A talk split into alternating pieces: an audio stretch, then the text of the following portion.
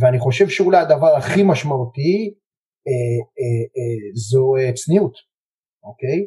אה, צניעות ותרבות אה, אה, קבוצתית, אה, ואולי עוד יותר מכך, אה, אז אם אתה זוכר יש שם מונח אה, אה, sweep the shed, משהו כזה, כלומר גם הקפטן וגם השחקנים מובילים הם מנקים את חדר ההלבשה אחר כך והם נשארים צנועים כל הזמן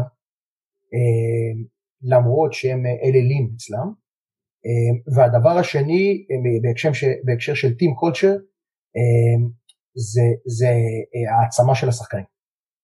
העצמה של השחקנים והיכולת של המאמנים, המאמנים שהכתיבו את השינוי הזה ומאז זה נבנה באובלקס לאורך השנים לתת לשחקנים יותר ויותר את המושכות. השחקנים בתמורה נאלצו לרסן את עצמם אה, אה, ולהתחבר לתוך התרבות הזאת, כי הם היו חלק מהבנייה של העקרונות, אה, ואפילו ברמה של המאמנים שלאורך השבוע יש, יש גרף, ככל שמתקרב זמן המשחק, הם מורידים אינפוט. שזה נדיר.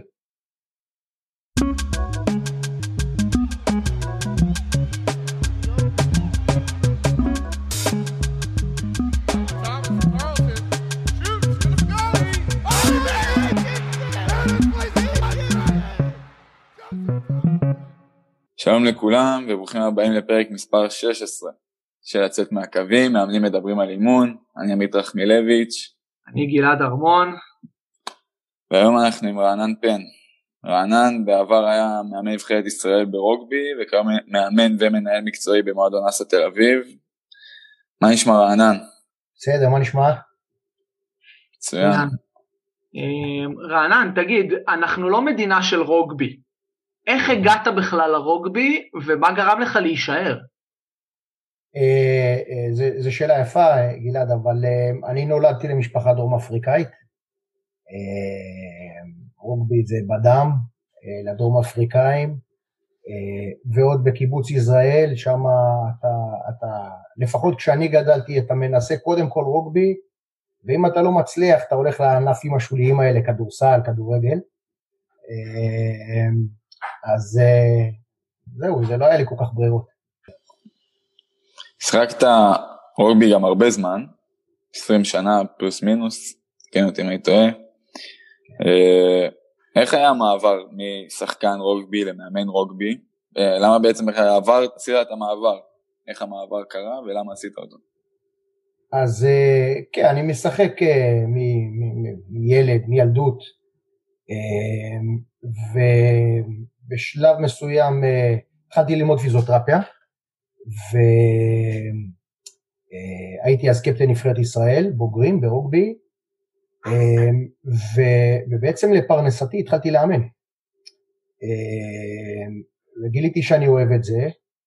אה, במקביל גם, אה, אה, תמיד הייתי שחקן שבנוי על הבנת משחק, על מנהיגות, בכל קבוצה שהייתי הייתי הקפטן, אף פעם לא הייתי פיזית מספיק טוב להיות שחקן ממש טוב. אמ, כלומר הייתי בנוי על התכונות שטובות למאמן. וכקפטן הייתי קפטן דומיננטי שמעורב עם המאמנים ב, ב, ב, ב, בטקטיקה ובהכנה למשחק ואפילו בבחירת הסגל, אה, ככה שמגיל מאוד צעיר אה, ידעתי שזה משהו שאני רוצה לעשות. אה, ובמקביל ללימודים הרגשתי שאני מתאמן פחות, משקיע פחות, ומוכן פחות פיזית לשחק. וככה התחלתי לאמן יותר ויותר. אמ, בשלב מסוים הציעו לי, אה, בערך חצי שנה אחרי שפרשתי ממשחק בנבחרת ישראל, הציעו לי להיות עוזר מאמן בנבחרת, אה, ומהר מאוד, תוך חצי שנה בערך הציעו לי תפקיד של מאמן ראשי של הנבחרת. אמ, ושם נשארתי. בשנים הראשונות אה, זה, זה היה, זה עוד לא היה פשוט המעבר הזה, מנטלית, אה, אני אפילו זוכר שבלילות לפני משחקי נבחרת היו, היו הודות לי דמעות, כי רציתי להיות שחקן, אה, באירועים הגדולים, במשחקים, אבל אחרי שנתיים, שלוש, זה כבר התחלף, יותר נהניתי כבר מהתפקיד של מאמן מאשר התפקיד של שחקן. אתה יכול לספר לנו גם איך הייתה הרגשה כאילו ברמה, לא רק ברמה המנטלית, אלא גם אולי ברמה הטכנית סלש טקטית, אמרת שכבר היית בעניינים קצת בכיוון הזה, אבל איך זה פתאום להסתכל על המשחק מ... מהצד השני של הקו ולהצטרך גם לחוות אותו אחרת מהכיוון הזה? אמ, וואו, זה, זה, זה אתגר גדול. בשנים הראשונות עוד אה, שיחקתי, בעיקר בקבוצה, אימנתי את, ה, את הקבוצה של, של קיבוץ יזרעאל, שהייתה אז האלופה, ואחר כך אה, את המועדון של הטכניון. ו, ועוד הייתי מאמן שחקן, וראיתי ש, ש, שאני מבין את המשחק כשחקן כבר יותר טוב. כלומר, עצם זה שאני נאלץ לחשוב על המשחק יותר ו, ולהבין אותו יותר לעומק, גם הופך אותי לשחקן יותר טוב, למרות שפיזית הלכתי אחורה. אמ, ונקודת מפתח אה, הייתה באמת בנבחרת, שם אה, הפכתי להיות מאחד החבר'ה למאמן בתוך שנה, פחות או יותר. אה, כלומר, 90-95 אחוז מהסגל של הנבחרת היו אנשים ששיחקתי איתם, שהייתי אחד מהחבר'ה. וזה היה אתגר, אתגר משמעותי, ואני חושב שהוא גם גזר אחר כך לא מעט מהפילוסופיות שלי כמאמן.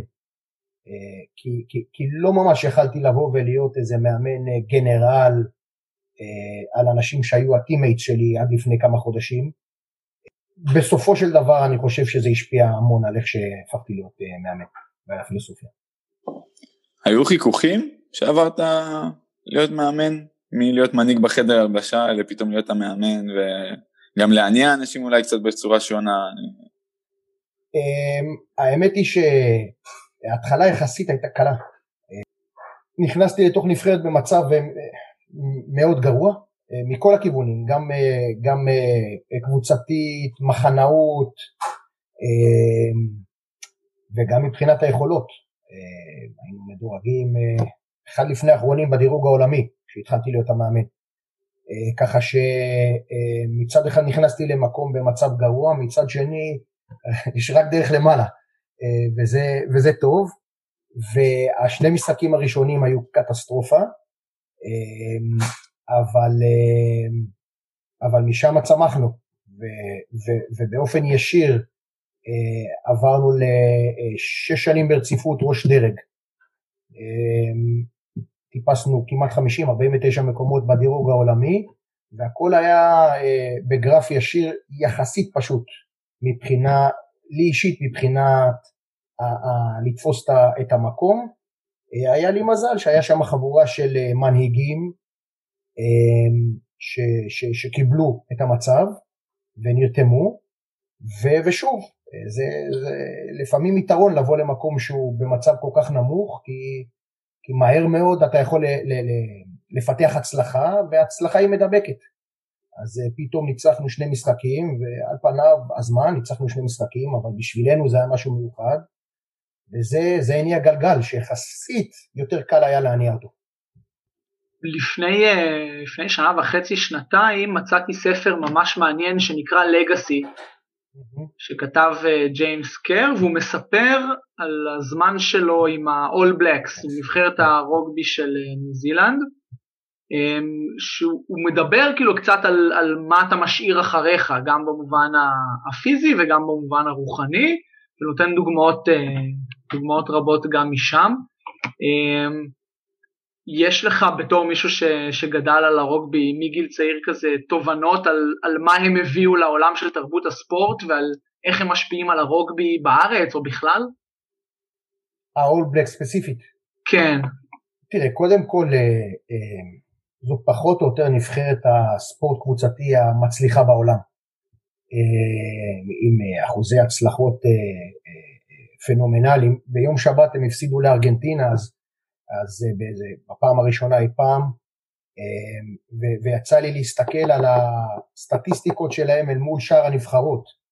אז הנבחרת עם המאזן הכי טוב מולה זו דרום אפריקה, עם מאזן של בערך 25-30 אחוז ניצחונות. וזו הנבחרת הכי טובה. אמ, אז אמ, נבחרת באמת פנטסטית שמצליחה להישאר מאוד מאוד רעבה כל השנים. איך הם עושים את זה? כמה דברים, קודם כל חשוב בכל זאת לשים בקונטקסט בתוך סיטואציה של ספורט ישראלי, כמה רוגבי באמת גדול במדינות האלה. כלומר, הם, הם בכל זאת מתמודדים עם מדינות כמו, כמו אנגליה, כמו צרפת, שם בליגות הראשונות אנחנו מדברים על סדר גודל של 16-20 אלף איש בממוצע במשחק ליגה. אז ו-50, 60, 70 אלף איש קבוע לכל משחק בינלאומי. אז אנחנו מדברים בכל זאת בענפים מאוד מאוד מפותחים. ניו זילנד הצליחה לעשות את זה עם, אה, עם מאגר שחקנים יחסית קטן בתוך מדינה קטנטונת, אה, בזכות כמה דברים, אחד אה, באמת זה הספורט מספר אחד שם, ילדים גדלים עם הכדור ויש להם יכולת אינטואיטיבית עם הכדור, לא כמו כדורסלנים ליטאיים או אני לא יודע מכל ענף אחר, או כדורגלנים ברזילאים, יכולת לטפל בכדור אה, באופן שונה, כי הם גדלים עם הכדור. זה אחד. שתיים, כמו שאמרתי, הרעב אה, והתרבות שאפשר לקרוא עליה לא מעט באמת ב, ב, ב, בספר, אבל מה שחשוב בספר דרך אגב, אה, ניו זילנד תמיד הייתה מדינת רוגבי הכי טובה בעולם, הם שנה פה שנה שם, ויחד עם זאת הם לקחו את אליפות העולם ב-87 ואז נכנסו לתקופה ארוכה בלי לקחת אף אליפות העולם. למרות שלכל אליפות העולם הם הגיעו פייבוריטים. ושם הם, הם הבינו שהם צריכים איזשהו שינוי. אה, למה הם לא מצליחים לקחת את האליפות העולם הזאת. ואני חושב שאולי הדבר הכי משמעותי אה, זו צניעות, אוקיי? צניעות ותרבות קבוצתית אמ, ואולי עוד יותר מכך, אמ, אז אם אתה זוכר יש שם מונח אה, אה, sweep the shed, משהו כזה. כלומר גם הקפטן וגם השחקנים מובילים הם מנקים את חדר ההלבשה אחר כך אה, והם נשארים צנועים כל הזמן אמ, למרות שהם אלילים אצלם. והדבר השני בהקשר, בהקשר של טים קולצ'ר זה, זה העצמה של השחקנים. העצמה של השחקנים והיכולת של המאמנים, אה, המאמנים שהכתיבו את השינוי הזה, ומאז זה נבנה באובלקס לאורך השנים, לתת לשחקנים יותר ויותר את המושכות. השחקנים בתמורה נאלצו לרסן את עצמם אה, אה, ולהתחבר לתוך התרבות הזאת, כי הם היו חלק מהבנייה של העקרונות, ואפילו ברמה של המאמנים שלאורך השבוע יש, יש גרף, ככל שמתקרב זמן המשחק, הם מורידים אינפוט, אה, שזה נדיר, זה נדיר, כי אה, הנטייה הטבעית של מאמן היא להפך, ככל שמתקרב המשחק, להוסיף אינפוט ולהוסיף ורבליות ונאומי מוטיבציה וציונות ואל תשכח את זה ואל תשכח את זה, והם מנתקים מגע ומשאירים לשחקנים. אה, וככל שאתה מתרגל את התרבות הזאת, אה, אתה, אתה, אתה מעצים את השחקנים שבסופו של דבר הם אלו שצריכים לפתור את הבעיות במגרש. אה, ואני חושב שזה הדבר הכי גדול, בסופו של דבר שהרובי הניו זילנדי הביא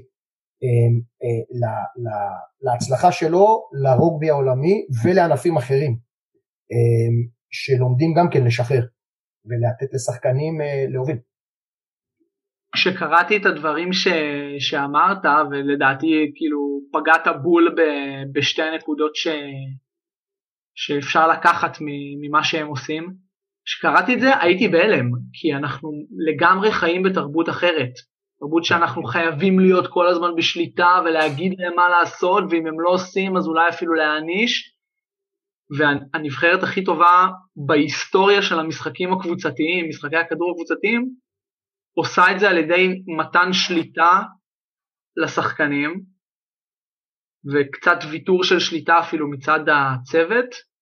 ברור שהם טובים ברוגבי, אבל להיות מסוגל לוותר על שליטה ולתת אותה לשחקנים זה אז, אה, באמת יוצא דופן.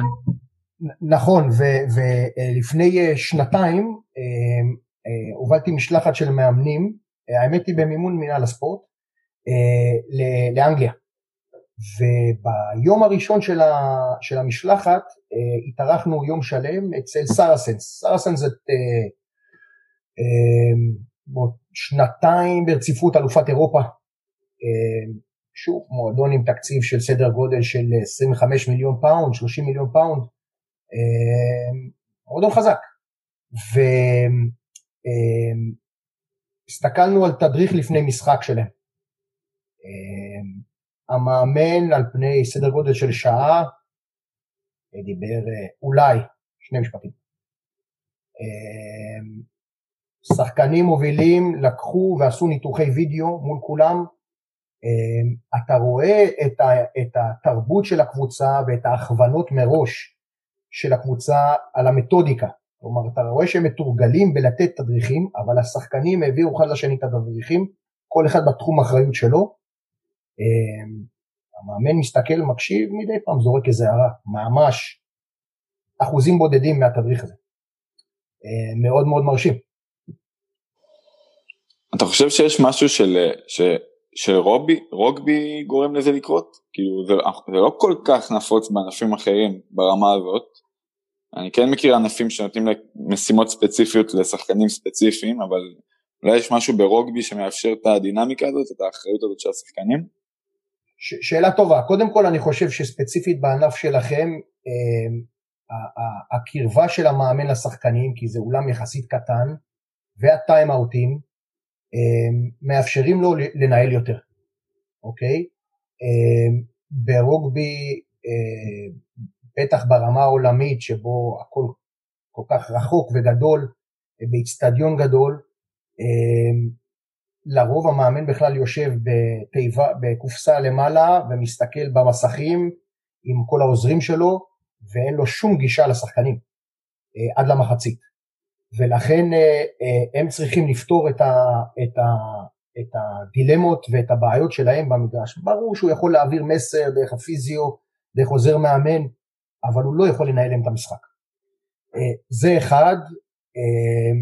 דבר שני, אני חושב שהרוגבי במשך שנים היה ספורט לא אולימפי, ו, ועד 1995 אפילו באופן חוקתי אסור היה לשלם לשחקנים משכורת. ולכן הוא גדל, אה, הוא גדל אחרת, אה, לטוב ולרע, זה לא רק טוב, אבל הוא לא היה מחובר לכל השטנצים, כי המאמנים לא היו באותם אה, קורסים ולא היו באותם השתלמויות ולא קראו אולי את אותם ספרים ולא גזרו את אותה תרבות או נגזרו מאותה תרבות ולכן הם גדלו אחרת והם חשבו מחוץ לקופסה. נקודה שלישית אני חושב, אה, רוגבי אה, במהות אה, מכריח אותך להיות קצת צנוע. כי בסופו של דבר אתה יכול להשוויץ כמה שאתה רוצה, אבל תכף מישהו הולך לשטח אותך לרצפה, ו- וזה הולך לכאוב, ואתה תצטרך לקום, ו- וכולם ראו, ו- וזה קורה לגדולים ולחזקים ביותר. ולכן הצניעות הזאת גם צריכה לבוא בסופו של דבר, אני חושב, למאמנים. שגם גדלו בענף הזה ויודעים שאוקיי, אתה, אתה לא אלוהים, כרגע מישהו כיסח אותך. אמ, ואולי נקודה רביעית, הוא ספורט מאוד מאוד קבוצתי. אה, בטח רוגבי 15, אה, מאוד מאוד קבוצתי, אמ, ו, ולכן ללקיחת חלק בקבוצה, אני חושב יש חלק מאוד מאוד משמעותי. אמרת רוגבי 15, אני לא יודע אם אה, כל המאזינים שלנו יודעים, אבל יש אולי שני סוגים של משחק רוגבי או שני תת ענפים, אני אפילו לא בטוח איך לקרוא לזה, יש רוגבי 15 ורוגבי שביעיות. אם אתה יכול להסביר לנו ככה בקצרה גם מה ההבדלים, ואם אימנת את שניהם, אז איך זה לאמן את שניהם, זה כאילו, זה שונה? אוקיי, okay. אז uh, יש, uh, קודם כל יש ענף שנקרא רוגבי ליג, הוא לא משוחק כל כך בארץ, הוא בעיקר גדול באוסטרליה וקצת באנגליה, לא קצת, אוסטרליה ואנגליה, נשים אותו בצד. אה, רוגבי יוניון, אה, זה הרוגבי המסורתי, והוא מורכב משני ענפים מרכזיים, רוגבי ה-15 זה הרוגבי המסורתי, הוא הרוגבי הנפוץ בעולם, ובגדול מורכב מ-15 שחקנים, שתי מחציות של 40 דקות, המגרש הוא בגודל של בערך מגרש כדורגל, מה שאומר שהוא מאוד מאוד צפוף, יש 30 איש על המגרש, וזה מלחמה, זה מלחמה למצוא space, ובשביל למצוא space פנוי, מרווחים, בין המגינים, אתה צריך לקחת מגע, אתה, אתה לוקח מגע בכוונה, כי בשביל לצמצם הגנות סביב הכדור ולפתוח מרווחים במקום אחר. זה, זה יישמע אולי טקטי בשביל, אבל, אבל בסופו של דבר זה, זה המהות שמכתיבה את ההבדלים המשמעותיים בין ה-15 לשביעיות. בשביעיות הגודל של המגרש זהה, רק שבכל קבוצה יש שבעה שחקנים. מה שאומר יותר מפי שתיים space פנוי, ופה אתה כבר לא מחפש לקחת מגע, כי יש שטח פנוי בין מגינים. זה מכתיב שינויים כמובן טקטיים, גם פיזיים. השחקנים צריכים להיות יותר מהירים, יותר זריזים, פחות כבדים, סיבולת מאוד מאוד גבוהה, בעוד שברוגבי 15 הם יהיו מאוד מאוד מתפרצים ומאוד מאוד חזקים. זה, זה ההבדלים המשמעותיים בגדול, ברוגבי 15 הרבה יותר טקטי, הרבה יותר פיזי, הרבה יותר מתמיין לתפקידים. יש שחקנים עם תפקידים מאוד מאוד ספציפיים, ברוגבי שביעיות כולם צריכים לדעת לעשות את הכל, יותר אתלטית, יותר מהירות ויותר סיבולת אנאירובית. גם המשחק של שביעיות הוא קצר יותר, נכון? כן, אז המשחק הוא, הוא, הוא שתי מחציות של שבע דקות. טורנירים בינלאומיים, אתה לרוב משחק שלושה משחקים ביום על פני יומיים. כלומר שישה משחקים. מה שהופך את, ה, את, ה, את, ה, את הטורניר לאתגר עצום, פיזית, מנטלית, אתגר עצום, כי זה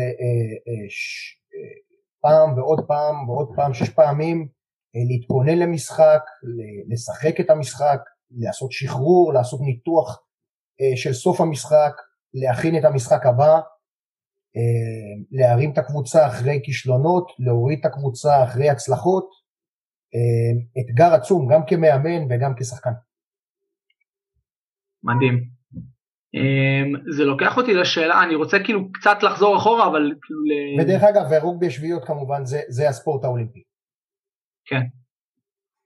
אני רוצה לקחת את זה קצת חזרה אחורה לאיך שאתה מתפתח בתור מאמן, זה נשמע כאילו יש פה שני ענפים שונים, זה קצת כמו נגיד בכדורסל שיש חמש על חמש על כל המגרש ועכשיו הפכו את שלוש על שלוש על חצי מגרש לענף, כדורס, לענף אולימפי. זה כמו, כאילו זה כמו ללמוד ענף אחר מבחינת ריווח, מבחינת יכולת גופנית, מבחינת הכל. איך, איך לומדים להיות מאמן רוגבי כשיש כזה הבדלים כל כך גדולים? כאילו איך, איך עושים את זה? תראה, קודם כל, בעיקר בתקופות שאני התחלתי לשחק ולאמן, רוגבי שביעיות היה ענף נישה.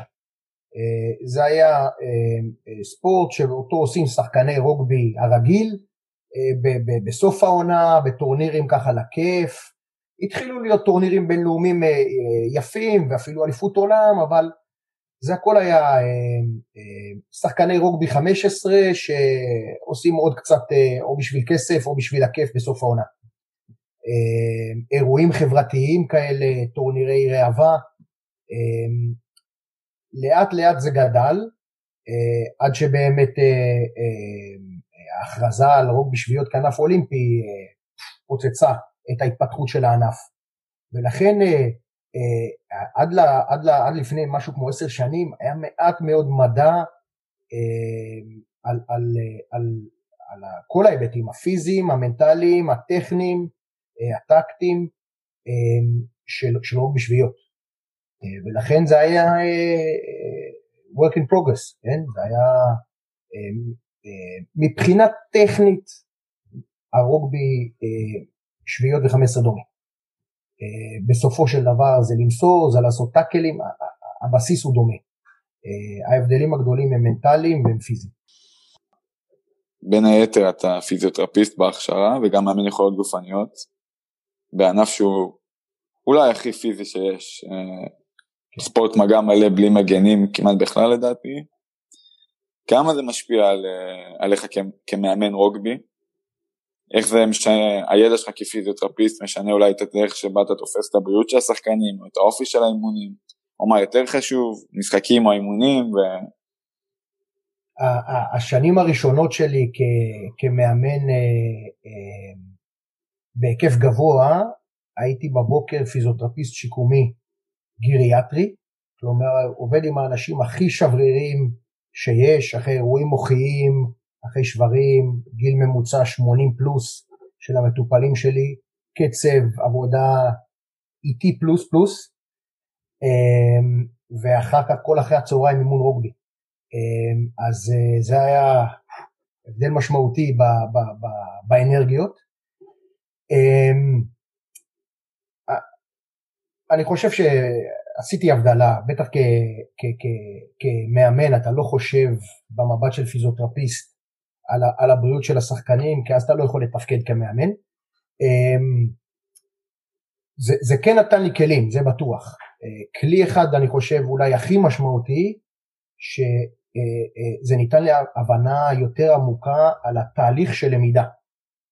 אה, אה, איך אינדיבידואל לומד יכולת גופנית או יכולת מוטורית חדשה, שבה פיזיותרפיסט, בעצם בטח פיזיותרפיסט שיקומי צריך לדעת מאוד מאוד טוב את העקרונות אמ, אני לא בטוח שבקורסי מאמנים, לפחות אלה שאני מכיר, אה, בחלק המדעי שמים על זה מספיק דגש.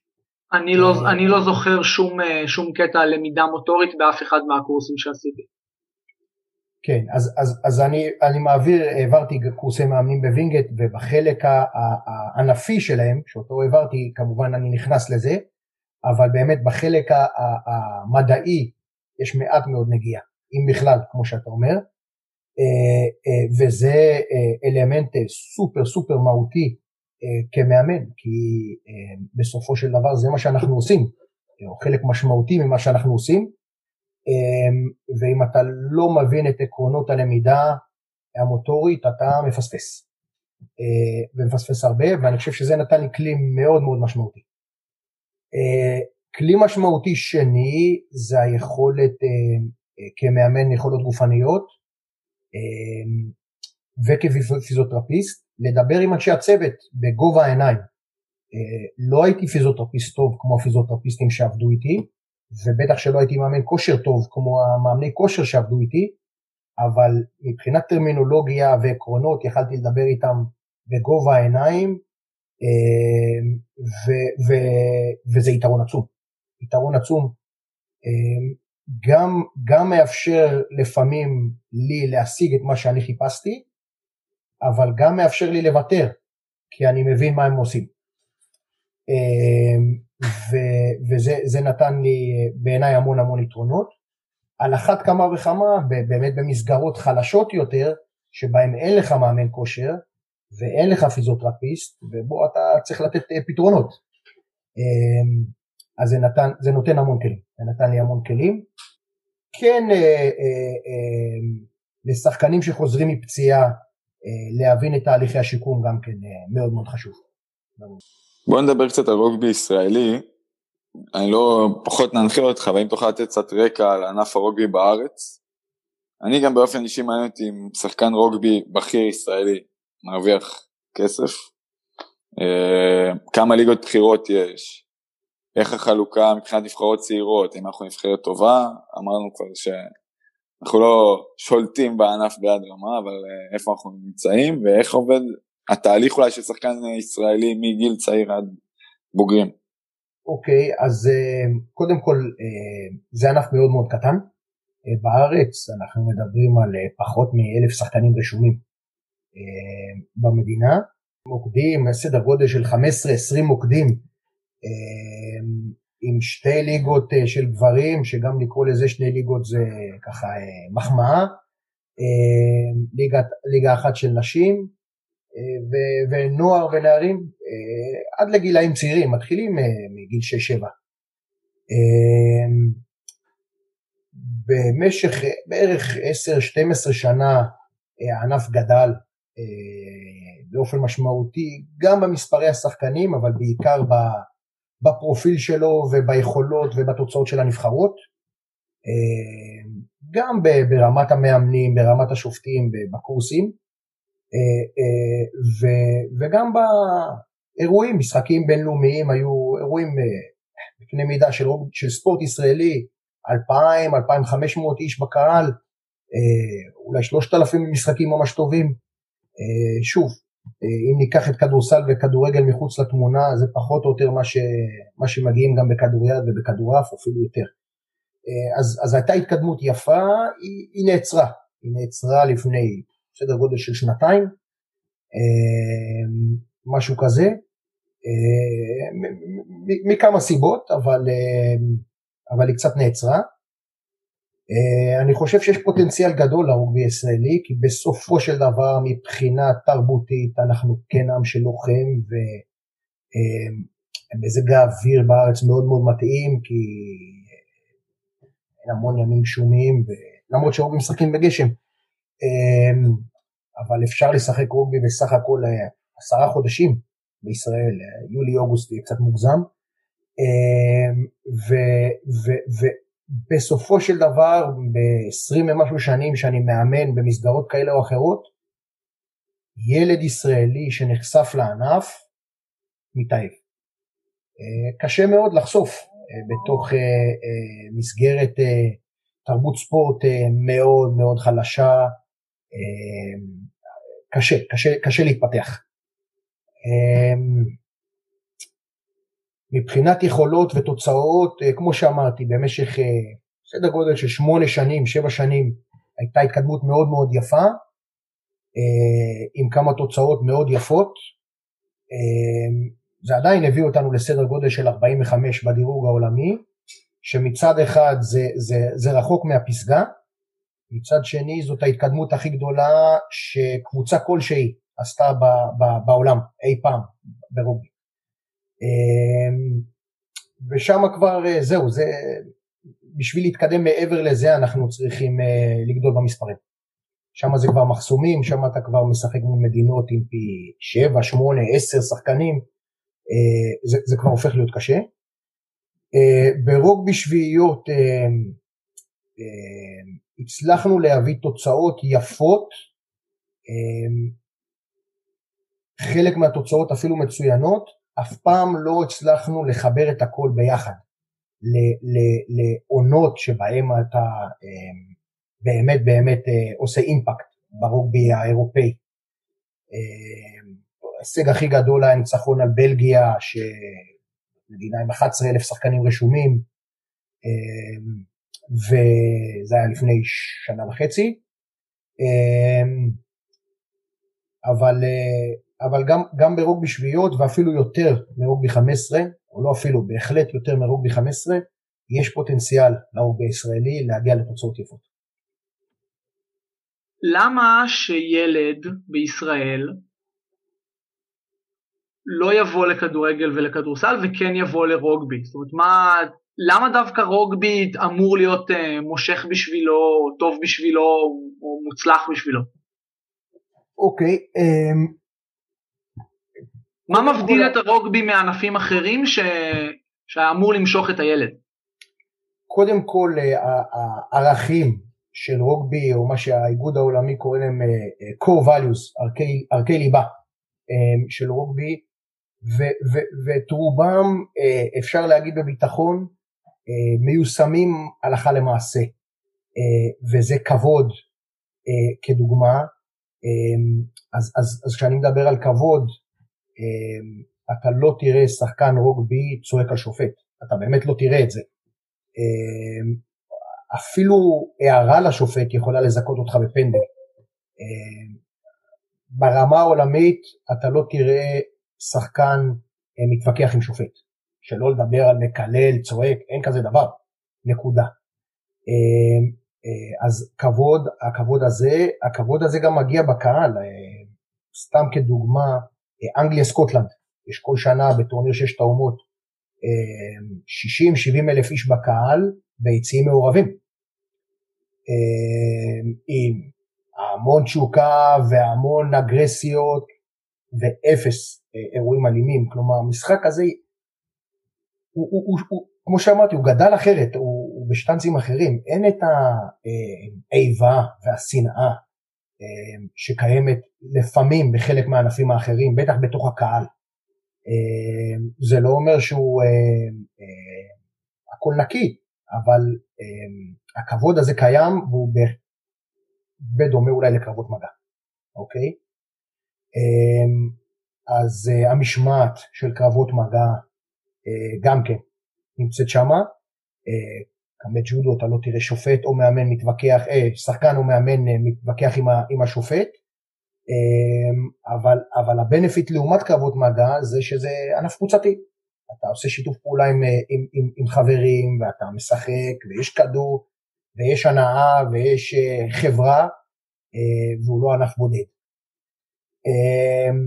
זה, זה אחד. שתיים, מבחינה פיזית, אמ, רוגבי 15 פונה לפרופיל שאף ענף קבוצתי לא פונה אליו מבחינה פיזית.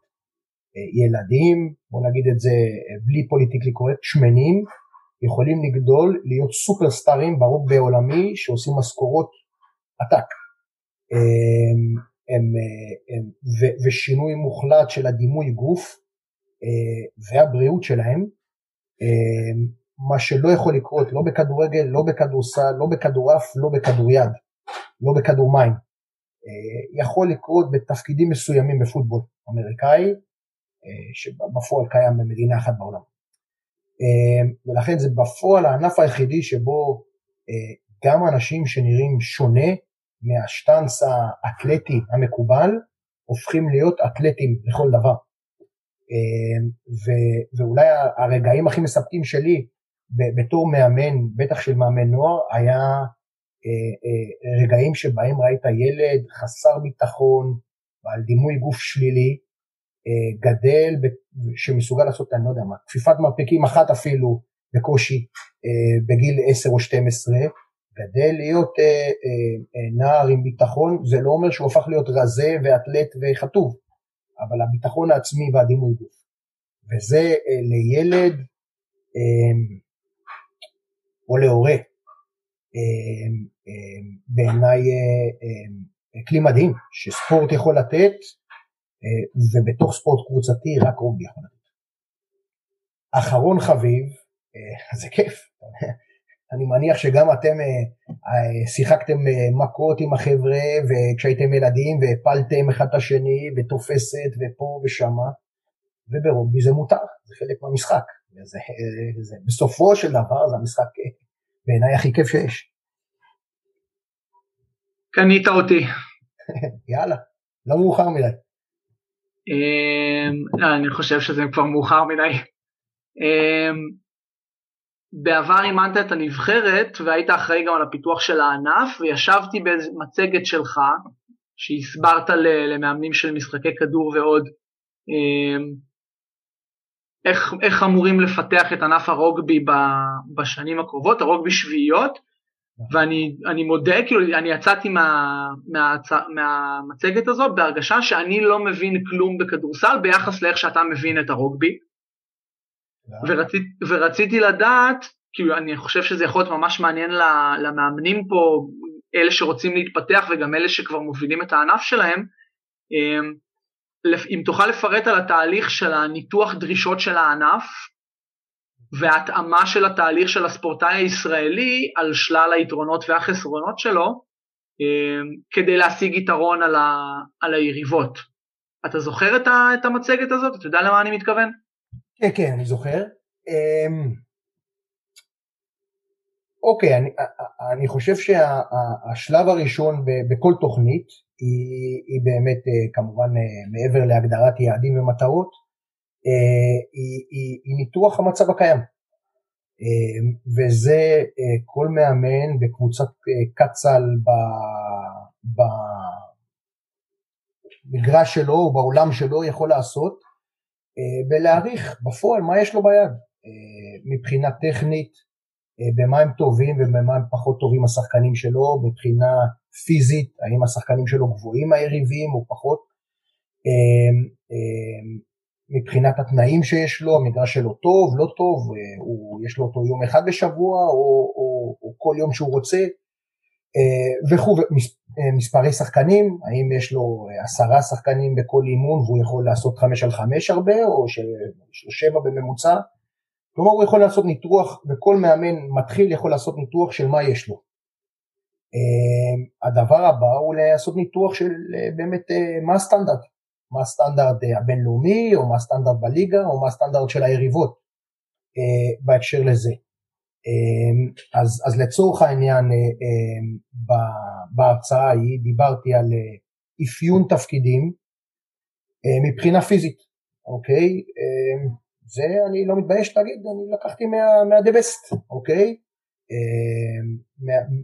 ממה שחקן בתפקיד מסוים ברוגבי הדרום אפריקאי, מה נדרש ממנו, כמה בנץ' פרס אה, ומה המהירות ומה המבחן סיבולת אה, ומה אחוזי שומן, אה, אבל גם לקחתי מהפחות מהדבסט, כלומר גם מ-level מתחת, בשביל, בשביל לראות את הסטיות.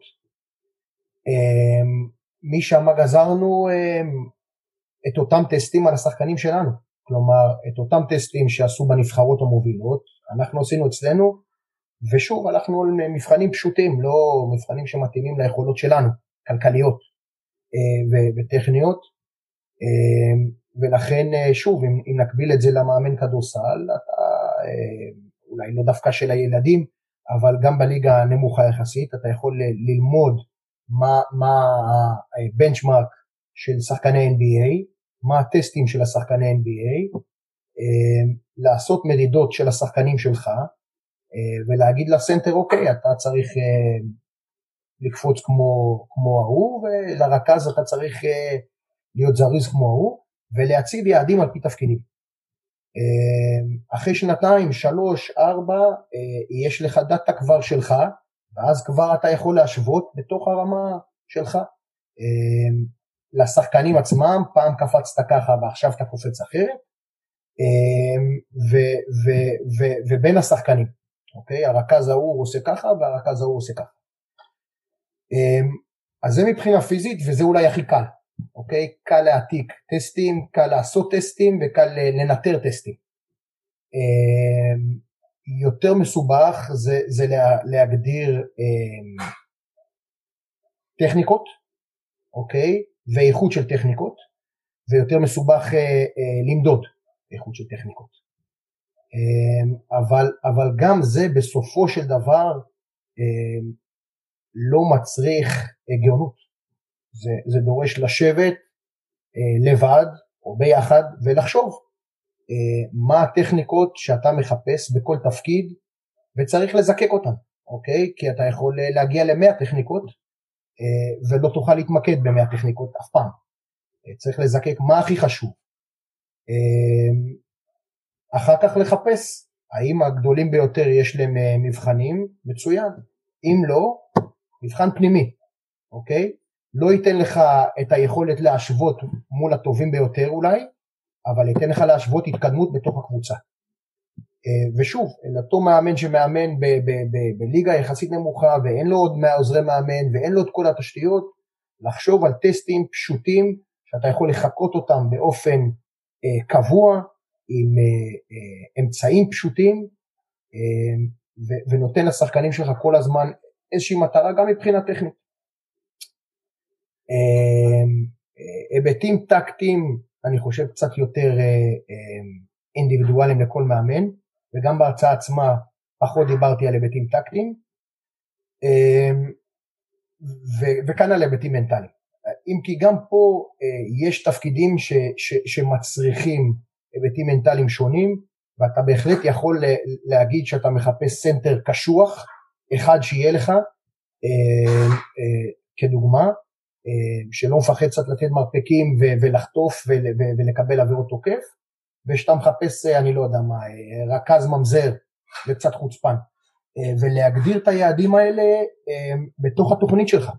כי, כי, כי, כי יכול להיות שאני לצורך העניין ידעתי אה, אה, שבלי אה, שחקן גדול וקשוח, אנחנו, אחד שיוביל קדימה אנחנו נפספס בשיטת ההגנה שלנו. שיטת ההגנה שלנו נבנתה על בסיס זה, ואת זה הגדרנו. אחרי שיש לך את האפיון שלך עם היתרונות והחסרונות, את האפיון של ה-the best עם היתרונות והחסרונות, את הטסטים ואת היעדים המדידים, בעיניי פה השלב שבו אתה צריך לעשות התאמה של תוכנית המשחק שלך. אני לא חושב שזה הגיוני ללכת עם אותה תוכנית משחק לכל קבוצה שאתה הולך איתה. אה, כי אם אה, בנית תוכנית משחק על בסיס אה, חמישה גמדים ונחת עכשיו בקבוצה עם שני סנטרים, שני מטר ועשר, זה פשוט לא יכול להיות שאתה תשמור על אותה תוכנית משחק. אתה תצטרך לעשות איזושהי adjustment. וחלק מהניתוח יכולות הוא שמה. כלומר, שוב אם נחזור אליי, עשיתי ניתוח יכולות והבנתי שמהירות כמו ה-the best לא יהיה לנו, אז אנחנו רוצים היבטים אה, אה, אה, יותר קשוחים של הגנה והגנה יותר יוחצת שוב. אה, זה, זה, ומשם מתחיל סייקל. בנית תוכנית משחק על בסיס היכולות, זיהית את, ה, את היעדים של ה-the best, התאמת את היעדים לשחקנים שלך, אמ, עמדת בהם מצוין, לא תתקן קצת את תוכנית המשחק בהתאם. ענה לשאלה? ממש ממש ענה לשאלה. מצוין זה היה. אני חושב שצריך להשתית את זה על כל הספורט שלנו באיזשהו מקום. אני קצת מסכם אותי בקצרה, כי אנחנו כבר לאט לאט מתקרבים לסיום, אבל איך אתה תופס את הספורט הישראלי בספורט כמו כאילו אתה אמרת שאפיינת מעניין אותי איך אתה מדמיין את הנבחרת האידיאלית הישראלית ואיך היא כאילו מה יאפיין אותה. אמ, אוקיי אז קודם כל כמו שדיברנו לפני ההתחלה של הרעיון אמ, יצא לי לעבוד עם, עם, עם כדורסלנים אומנם אה, לא, לא בוגרים ברמה מאוד גבוהה אמ, אבל, אבל יצא ו, וחלק מההתפתחות שלי כמאמן הייתה לבוא ולראות אימונים של, של קבוצות אחרות, של ענפים אחרים, של יחידות קרביות ויחידות מיוחדות. וגם להסתכל וגם להעביר אימונים. ואני לא סתם מציין את זה, כי אני חושב שבסופו של דבר אה, נבחרת ישראלית אה, תצליח אה, קודם כל על בסיס של, של הערכים האלה, של אה, קשיחות, של עבודה קשה, אה, של לחימה, של אתוס ישראלי, 73 וכו'. לא, לא, לא נהיה הנבחרת האתלטית בעולם בשום ענף ספורט אף פעם, נקודה. לא נהיה הנבחרת המוכשרת בעולם בשום ענף ספורט נקודה. אמ, כן נוכל להיבנות על ערכים של אה, עבודה קבוצתית ושיתוף פעולה אה, ועל ערכים של קשיחות. אמ, אני, אני חושב שזה זה, זה לא מבטל יצירתיות, בכלל לא, להפך, זה גם אחד מה, מה, מה, מהעקרונות, אבל, אמ, אבל בסופו של דבר אה, אני, לא מצליח לדמיין נבחרת ישראלית שתהיה בנויה על כישרון בלבד. ותצליח.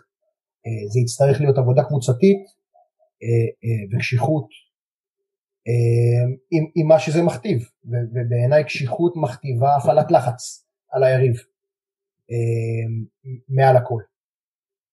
זה, זה, זה, זה בגדול הפילוסופיית משחק שלי, ואני חושב שבסופו של דבר צריך, צריכה לנזול באיזשהו אופן לכיוון הספורט הישראלי, ו, ואני חושב שלרוגבי הישראלי יש יכולת להשפיע על ענפים אחרים בארץ.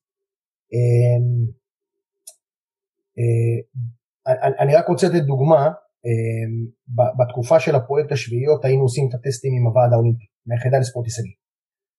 ואחד הטסטים שלקחנו מנבחרת אנגליה בשביעיות אה, נקרא בקסטסט.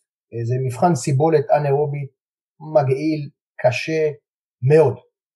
אמ, ועשינו את הטסט כשבסופו מדד הצוות של הספורט ההישגי לקטט בדם של השחקנים. ואני רואה שתוך כדי שהם מודדים הם מתחילים לצלם עם הפלאפון ולשלוח את זה כהודעות. ואני שואל אותם שם, את החבר'ה מהספורט ההישגי, מה, מה, הסיפור? והם אומרים, בחיים לא ראינו ערכים כאלה אמ, של הקטט. עכשיו, אנחנו מדברים בכל זאת על ספורטאי חובבן, לשאלתך קודם, האם אפשר להרוויח כסף ברוגבי הישראלי, הם קיבלו מלגות אה, בלבד, כולם או שהיו חיילים בצבא, ספורטאים מצטיינים, או סטודנטים, או החזיקו עוד עבודה, אה, ככה שבמקרה הטוב אפשר לקרוא להם חצי מקצוענים, אה, שהוציאו תוצאות לקטט שביחידה ספורט הישגי בארץ לא, של הוועד האולימפי לא ראו אף פעם.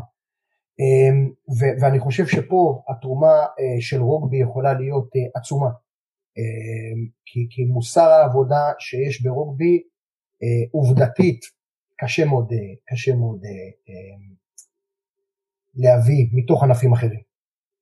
זה ספורט קשה שמכתיב עבודה קשה. מדהים. הגענו לחלק האחרון, והחלק האחרון נקרא שאלות שליפה. אוקיי. אנחנו שולפים עליך שאלות, לא ארוכות, ואתה צריך גם לענות במשפט, מקסימום שניים. אוקיי. שוט. מה ההגדרה שלך להצלחה? וואו, במשפט אחד או שתיים. בסופו של דבר מאמן נמדד בתוצאות. אני חושב ש... אני חושב ש... אם זה במשפט אחד, בסופו של דבר זה. אז מה ההגדרה שלך לכישלון? אמ, אי עמידה בתוצאות, אמ, אבל אה, אמ, אה, ביחד עם זאת, כמאמן אתה גם איש חינוך, ואין לי שום ספק שמה שיישאר איתי אה, הלאה לכל החיים זה, זה הקשרים וההשפעה שאני מרגיש שהיה לי על, אה, על אנשים. חוויה משמעותית או רגע שיא כמאמן? אני אגיד שניים. אחד אה, זה אותו ילד בן 15 אה, שהגיע אליי עם משקפיים ודימוי עצמי מאוד מאוד מאוד נמוך ובסוף השנה אני, אני מסתכל ואני אומר וואו מה, מה נהפך מהילד הזה, הוא לא המשיך לשחק רוגבי דרך אגב, אה, אולי שנתיים, ואחרי זה לא ראיתי אותו יותר, אבל אה, ידעתי כבר אז שהבן אדם הזה השתנה לתמיד. אה, ואני, זה, זה היה מזמן, זה היה בשנתיים שלוש הראשונות שלי כמאמן, עברתי הרבה מאז, אבל אני, אני לא שוכח את הילד הזה אף פעם. הרגע השני זה, זה הניצחון על, על נבחרת בלגיה. באמת אה, אה, רגע שיא כמאמן. דבר אחד שלא ידעת בהתחלה ואתה יודע היום. בעיקר כמה מעט אני יודע. בעיקר. אמ, עשיתי, העברתי אימון, כבר הייתי מאמן נבחרת, אתה יכול לחתוך את זה אחר כך אם אתה רוצה שזה יהיה קצר. אמ, והגיע מאמן צרפתי להסתכל על אימון שלי. כבר הייתי עם בטוח שאני מאמן מעולה, נבחרת ישראל, מתקדמת וכולי. והוא בא לראות מאמן אימון שהעברתי במועדון. הוא שאל אותי לפני זה, מה, מה, מה אתה מתכוון להעביר? ואמרתי לו. והעברתי את האימון, אחרי איזה חצי שעה הוא אומר לי, אכפת לך אם אני אתערב? אמרתי לו, לא, איך על זה? הוא מאמן בכיר היה. אה, והוא המשיך את האימון שלי בערך שבע לבלים אחורה, כן? כי אני לקחתי את האימון הזה כל כך הרבה מעבר למה שהקבוצה יכלה לספוג, מה שהשחקנים יכלו לספוג וממה שאני ידעתי. אמ, חשבתי שאני יודע אבל לא ידעתי. ו- וזה היה רגע גם כן גדול ב- ב- ב- בסתירה שכתבתי, וואו, אמ, יש הרבה מה ללמוד ואני כן חושב שאת זה שמרתי כל הזמן. אתה, אתה כל הזמן צריך ללמוד. מה ההבדל בין מאמן טוב למאמן לא טוב? אם מגדירים את זה במבחן התוצאה, אז, אז, אז זה ההבדל. מאמן שמביא תוצאות זה מאמן טוב. אי אפשר להפריד את המסגרות, אוקיי? אה, אמ, כי, כי, כי מאמן נוער, ואני חושב, אני זוכר ששאלת אותי לפני זה, או בשאלות הכנה, לגבי ההבדל בין אימון נוער לבוגרים. אמ, מאמן נוער שמגדיר את, התוצ... את ההישגים שלו בתוצאות של הקבוצה, עושה נזק עצום לקבוצה ובעיקר נזק עצום לשחקנים. ולכן אה, אה, אה, אני חושב שההגדרה של מאמן זה כן עמידה בתוצאות, וזה מה שמפריד בין מאמן טוב למאמן לא טוב, אבל מי שמגדיר את התוצאות, בין אם זה המאמן או מישהו אחר, נמדד פה לא פחות, באיזה מטרות הוא מגדיר למאמן. וזה ההבדל בעצם. טיפ למאמן המתחיל. טיפ למאמן המתחיל. אחד, אה, תמיד תשאף לדעת יותר, אתה לא יודע כלום. תמשיך ללמוד, תמשיך ללמוד, תמשיך ללמוד. שתיים, אל תפחד לטעות, אה, אתה תטעה ואתה תטעה המון. אה, שלוש, יש את הקיצור כזה שנקרא KISS, Keep it simple stupid. אנחנו נותנים המון המון פידבק, השחקנים קולטים 10% מזה. וזה מחמיר ככל שהילדים שגדלים לתוך עולם האייפדים, הקשב שלהם ירד. Uh, keep it simple stupid, תתמקד במעט מאוד uh, דברים בכל אימון שאתה רוצה להשיג, שניים שלושה עקרונות, יותר מזה אתה מפספס. Uh, ארבע, lead by example, תוביל, תוביל בהתנהגות, תוביל בעבודה הקשה, תוביל ברצון ללמוד, תוביל בלהגיע בזמן. ושאלה אחרונה, למה לאמן? התשובה הכי, הכי טובה בעיניי זה שאני מאמן אה, שוב לא מעט שנים אמ, ועד היום, עד היום, אני יכול להגיד אולי בשנה האחרונה קצת פחות עם הקורונה ככה קצת אה, אה, קשה, אבל עד היום לפני כל אימון אני מתרגש ואני מרגיש פרפרים בבטן ואני חושב שדיברתי עם לא מעט מאמנים בכירים בעולם שאומרים דברים דומים וזהו, אם יש לך אמ, עבודה או תחביב שגורם לך גם אחרי 20 שנה לפרפרים בבטן, אז אה, אין יותר טוב מזה. אמן. אמן. רענן, היה מצוין, מעשיר. כיף לדעת שיש אה, יש אנשים טובים ברוגבי. יאללה, תודה חבר'ה, היה ממש מעניין, ובהצלחה, כל הכבוד לכם. תודה. תודה לך.